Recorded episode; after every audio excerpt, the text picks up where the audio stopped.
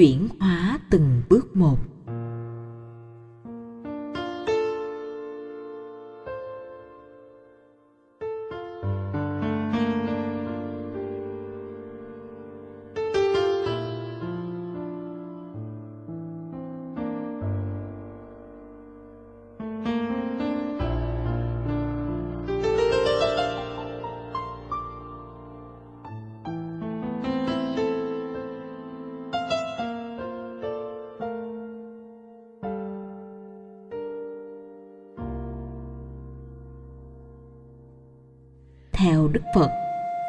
Có những nỗi niềm khổ đau về cảm xúc, thì chúng ta phải biết khoanh vùng nó lại nếu chưa thể chuyển hóa. Trong cuộc sống, chúng ta khó có thể tránh khỏi sự va chạm, phiền toái không cần thiết. Nào là chuyện bất đồng ở cơ quan, chuyện cầu có ở công sở, cũng như việc đối đầu với tất cả những người mà họ chuyên mang lại cho mình nỗi bực dọc. Phật dạy, phải quên nó trước khi vào nhà nếu không, rất có thể chúng ta sẽ trút tất cả rắc rối đó lên người thân và tạo ra oan trái cho nhau. Thậm chí có thể thiêu trụi tất cả mọi hạnh phúc của gia đình. Phương pháp khoanh vùng cảm xúc là nghệ thuật tốt để khống chế nỗi đau. Nghệ thuật này cũng giống như việc tiêm chủng vậy. Chúng ta đều biết khi có dịch bệnh gì đấy thuốc đặc trị chính là những loại vi trùng ốm yếu của loại vi trùng thật. Khi chúng được đưa vào cơ thể, kháng thể mới biết cách phòng bị. Khi cơ thể có sự phòng bị tốt, sau đó tạo ra được kháng thể, thì khi có loại vi trùng nào tương tự xâm nhập vào cơ thể, sẽ không bị bệnh đó. Tương tự, nghệ thuật tiêm chủng và khoanh vùng nỗi khổ đau cũng như vậy. Chúng ta đừng lưu giữ dòng cảm xúc khổ đau và cũng đừng để nó lan tỏa ra toàn thân. Để khoanh vùng cảm xúc khổ đau, đức phật dạy chúng ta không nên đè nén, bởi vì đè nén sẽ làm nỗi khổ đau gia tăng và trương phình thêm. Đến lúc nào đó, sức đè nén không còn nữa, thì khổ đau sẽ thể hiện ra bên ngoài. Lúc này, coi như chúng ta trở thành người thất bại. Để giảm bớt nỗi khổ đau chúng ta khoanh vùng chúng bằng cách chặt đứt những gì liên hệ trong quá khứ.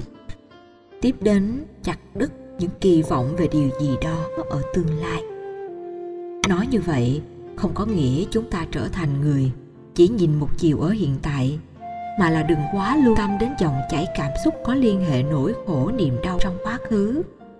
Vì mỗi lần hình dung, liên tưởng, nhớ về những chuyện đã qua sẽ chỉ gây khổ đau thêm hãy khoanh vùng cảm xúc theo chiều tích cực. Đừng để tâm mình bị trói buộc vào khổ đau và bất hạnh. Vì khi hồi tưởng về niềm hạnh phúc, những thành công huy hoàng, tốt đẹp đã qua, làm cho cảm giác nuối tiếc xuất hiện, tạo ra nguồn năng lượng cảm xúc mạnh, khiến chúng ta quên giá trị hạnh phúc đang có trong hiện tại. Ngược lại, người đặt quá nhiều hy vọng vào tương lai mà không có cơ sở để thực hiện sẽ rơi vào chủ nghĩa duy lý hay duy ý chí. Do đó, mỗi khi đối đầu với thất vọng, ước mơ không thành tựu thì khổ đau, sầu muộn và bi quan diễn ra. Kinh điển nhà phật dạy, chúng ta không nên rơi vào tình huống cầu bất đắc. Bởi vì trạng thái cầu bất đắc là một nỗi khổ to lớn. Nhà phật cũng dạy, đừng chạy theo tương lai ảo tưởng, ví như nhiều chương trình được thiết lập trong khi hiện tại, chúng ta không có một điều kiện nào để thực hiện. Cũng không có gì để biến chúng thành hiện thực. Thì những mơ ước dù chính đáng vẫn mang lại bất hạnh. Điều quan trọng là cần phải gieo được nhiều nhân lành. Vì nếu không có nhân ban đầu mà chỉ ngồi mơ tưởng đến kết quả, thì mãi mãi không bao giờ chúng ta có được gì cả. Phải khoanh vùng và giới hạn cảm xúc trong hiện tại để dòng cảm xúc khổ đau hay tiếc nuối không xâm chiếm. Cuộc đời có chiều kích thời gian và không gian hạn định. Hãy nhìn những giá trị của hiện tại mà phấn đấu vươn lên. Sự thành công hay thất bại chỉ có một phần liên hệ tới phước lực, công đức, những gì đã tạo ra trong quá khứ. Trong khi phần lớn nếu không nói là toàn bộ liên hệ đến thái độ nhận thức và phương pháp của con người trong hiện tại. Trên thực tế, phước lực chỉ đóng vai trò tối đa 30%. Nhờ phước lực đó cộng với các quán tính thói quen thích hợp sẽ làm cho chúng ta vượt qua chướng ngại, nghịch cảnh, gian truân, thử thách, trong khi 70% còn lại nằm ở sự nỗ lực của bản thân. Khi biết nghiên cứu có phương pháp vượt qua mọi gian truân, thử thách, thường thì sẽ có được kết quả tốt đẹp. Nó mang lại cho chúng ta hạnh phúc rất xứng đáng. Khoanh vùng cảm xúc trong hiện tại để không than thở về những điều bất như ý tạo cơ hội phấn đấu hay tinh tấn nhiều hơn để chuyển hóa cảm xúc tiêu cực tinh tấn là nỗ lực không ngừng để đến lúc không còn đích điểm nào để vươn lên tới nữa thì mới dừng lúc đó nên biết rằng không hề có hên xui, mà là một tiến trình của nỗ lực có phương pháp. Cuộc sống phải tinh tấn không ngừng. Để tiến bộ, vì dừng lại chúng ta sẽ bị nỗi khổ đau chi phối và khống chế ngay. Nếu chỉ có tinh tấn thì chưa đủ, mà phải có lòng kiên nhẫn và biết phương pháp. Lòng kiên nhẫn là một trong những cách thức huấn luyện dòng cảm xúc, giúp con người thích ứng với hoàn cảnh môi trường dễ hơn. Đồng thời có thể chịu đựng những khắc nghiệt, oan trái, vượt qua dòng chảy cảm xúc tiêu cực. Trong khi đó, phương pháp luận sẽ giúp chúng ta làm đến đâu có kết quả đến đó, không sợ và không khuất phục số phận.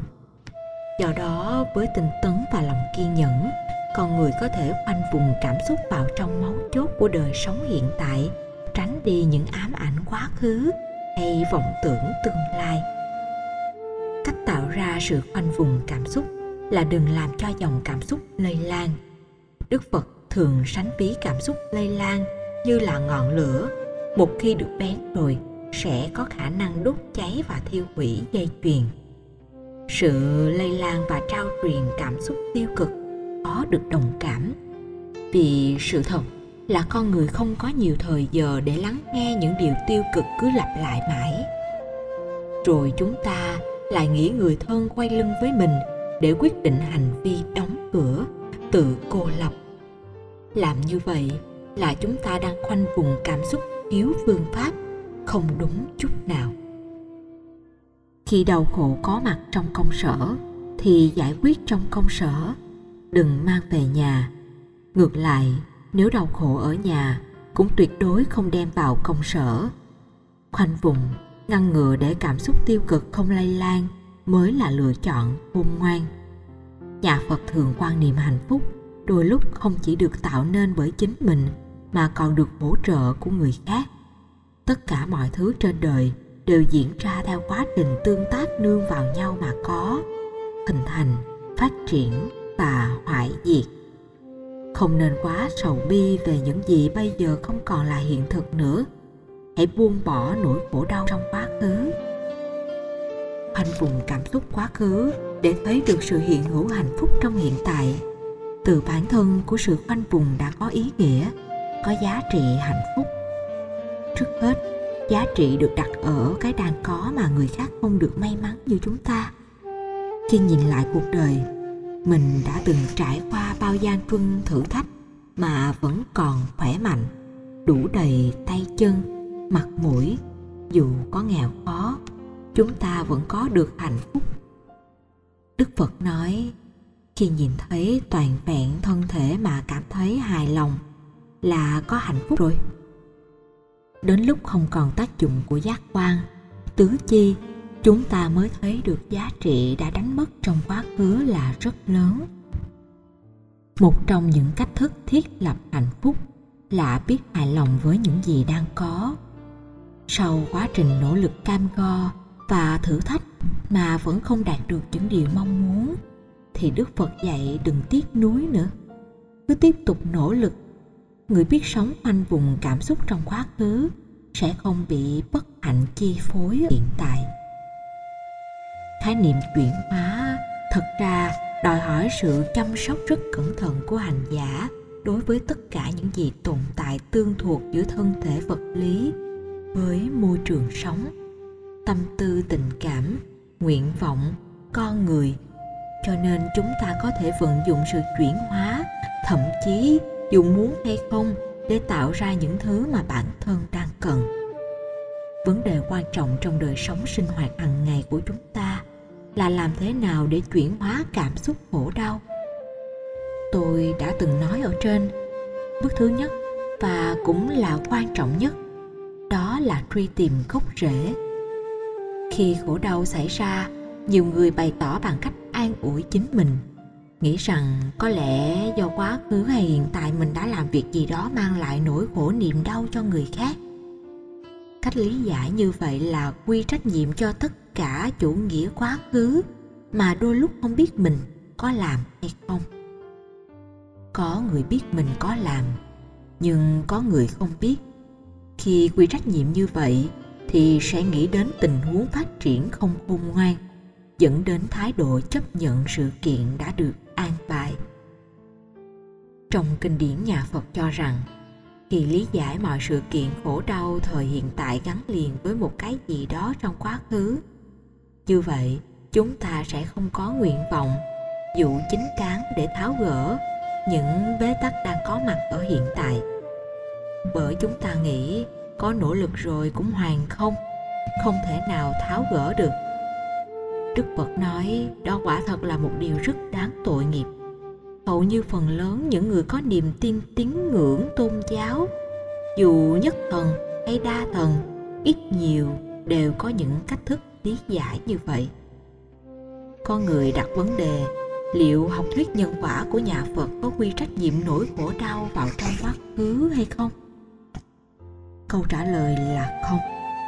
Mặc dù thỉnh thoảng có một vài bản kinh như kinh nhân quả ba đời cho rằng là một việc gì thì quả báo sẽ theo chúng ta như bóng với hình, hay như bánh xe lăn theo con bò.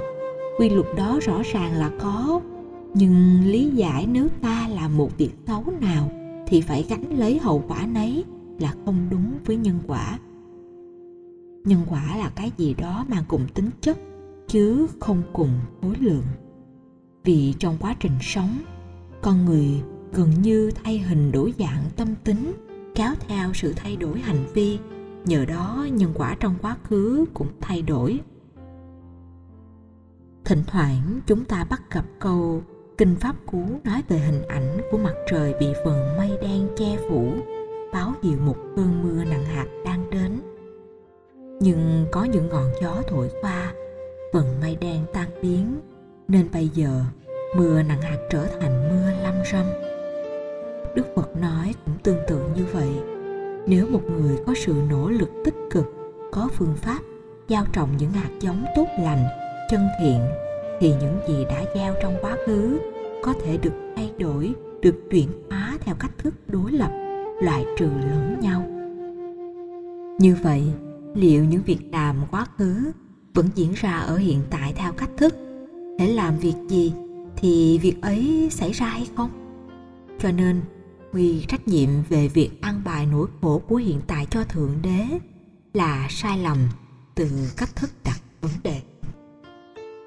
Sau khi đã truy nguyên được gốc rễ, thì phản ứng trước nỗi đau của chúng ta sẽ quyết định cách hóa giải. Sau khi xác quyết được gốc rễ của nỗi đau, có hai phản ứng khác nhau phản ứng giận dữ và phản ứng thản nhiên. Giận sẽ khiến suy nghĩ hận thù xuất hiện, dòng cảm xúc an lạc bị lay động, thay hình đổi dạng trở nên tiêu cực. Thản nhiên, vì nhận ra mạng sống là thứ quý báu nhất, nên có thể mỉm cười ngay khi bị thương hay bị nạn, rồi sẽ tìm thấy cơ hội tự phục hồi cảm xúc rất nhanh nếu thấy được dòng chảy tâm lý của mình lệ thuộc rất nhiều vào điều kiện môi trường, hoàn cảnh, quan hệ đối tác, thì đừng giữ trạng thái cảm xúc trong một thời gian quá dài. Đến độ làm mất đi trạng thái an lạc và thảnh thơi. Như đức phật đã dạy, bất cứ tình huống nào người phật tử cũng không nên xem thường giá trị hạnh phúc mà mình đang có. Ngưỡng vọng người này thắng phục người nọ mà không biết mình cũng đang có những thứ đó là điều khá phổ biến trong chúng ta. Trong khi nhà phật dạy ta nên khai thác những gì mình có, như vậy mới giải quyết được thân phận cùng khổ của mình trong thời gian ngắn. Bằng không, sự ngưỡng vọng kéo dài sẽ nuôi lớn sự khổ đau trong tâm. Những người sống nặng về cảm xúc khi bị bế tắc hoặc ức chế có thể làm họ bị điên cuồng chúng ta đã từng chứng kiến nhiều người bị điên. Nếu không khéo, chúng ta cũng có thể trở thành nạn nhân. Do đó, chăm sóc cảm xúc là một trong những cách thức chuẩn bị để chúng ta thoát khỏi tình huống ảo giác khổ đau.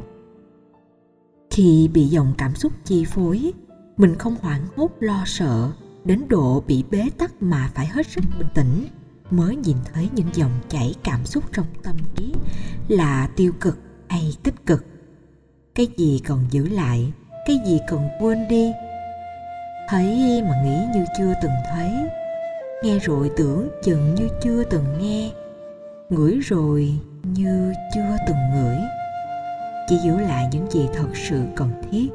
Đó là một trong những cách thức mà đức phật dạy là thông qua sự buông xả và gom tâm vào trong máu chốt của hiện tại con người có thể đẩy lùi được dòng cảm xúc tiêu cực.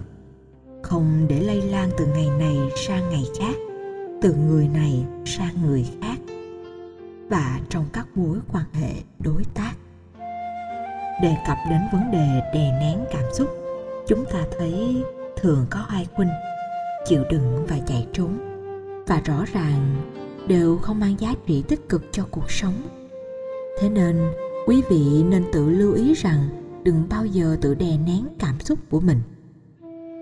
Người có sức chịu đựng nhiều chừng nào thì mức độ đè nén cao chừng đó.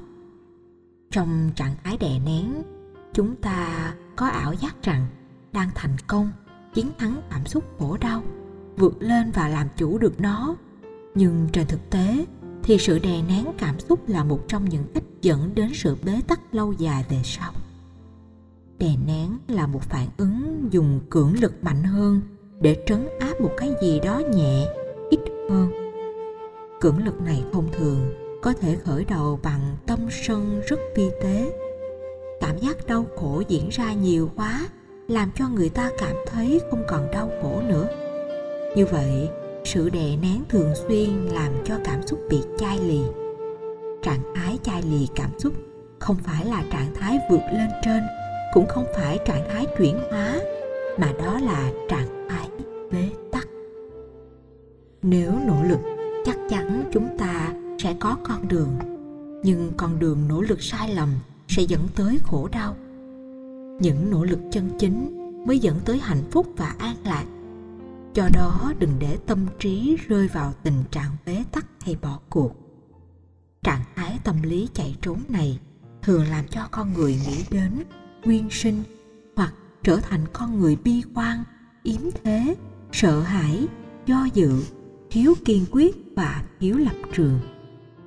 Nhiều người có năng lực, kiến thức, tiềm năng, nhưng họ không tin rằng họ làm được gì nên đã dẫn đến tình trạng không lối thoát, bởi họ đã từng trải qua nhiều khổ đau đến độ đè nén, dẫn đến tình trạng phản tác dụng.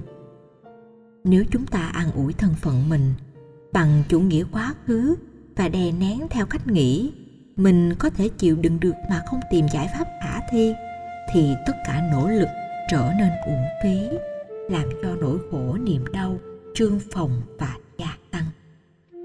Khi không chuyển hóa cảm xúc được, thì có người chọn giải pháp chạy trốn trước nỗi khổ niềm đau, có thể tồn tại dưới hình thức im lặng và bỏ cuộc. Sự làm lơ chạy trốn tạo ra ảo giác được an toàn. Nhưng trên thực tế, trong những lúc chúng ta ứng xử như vậy, nghịch cảnh lại tiếp tục gia tăng, nên chạy trốn không phải là giải pháp lâu dài.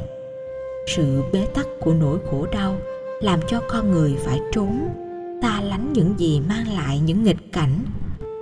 Có thể khi ứng xử như vậy, người chạy trốn có cảm giác được an thân vì sự quấy nhiễu không còn nữa nhưng lại quên đi một điều là bế tắc trong sự truyền thông hay trong mối quan hệ giao tế là máu chốt, quan trọng.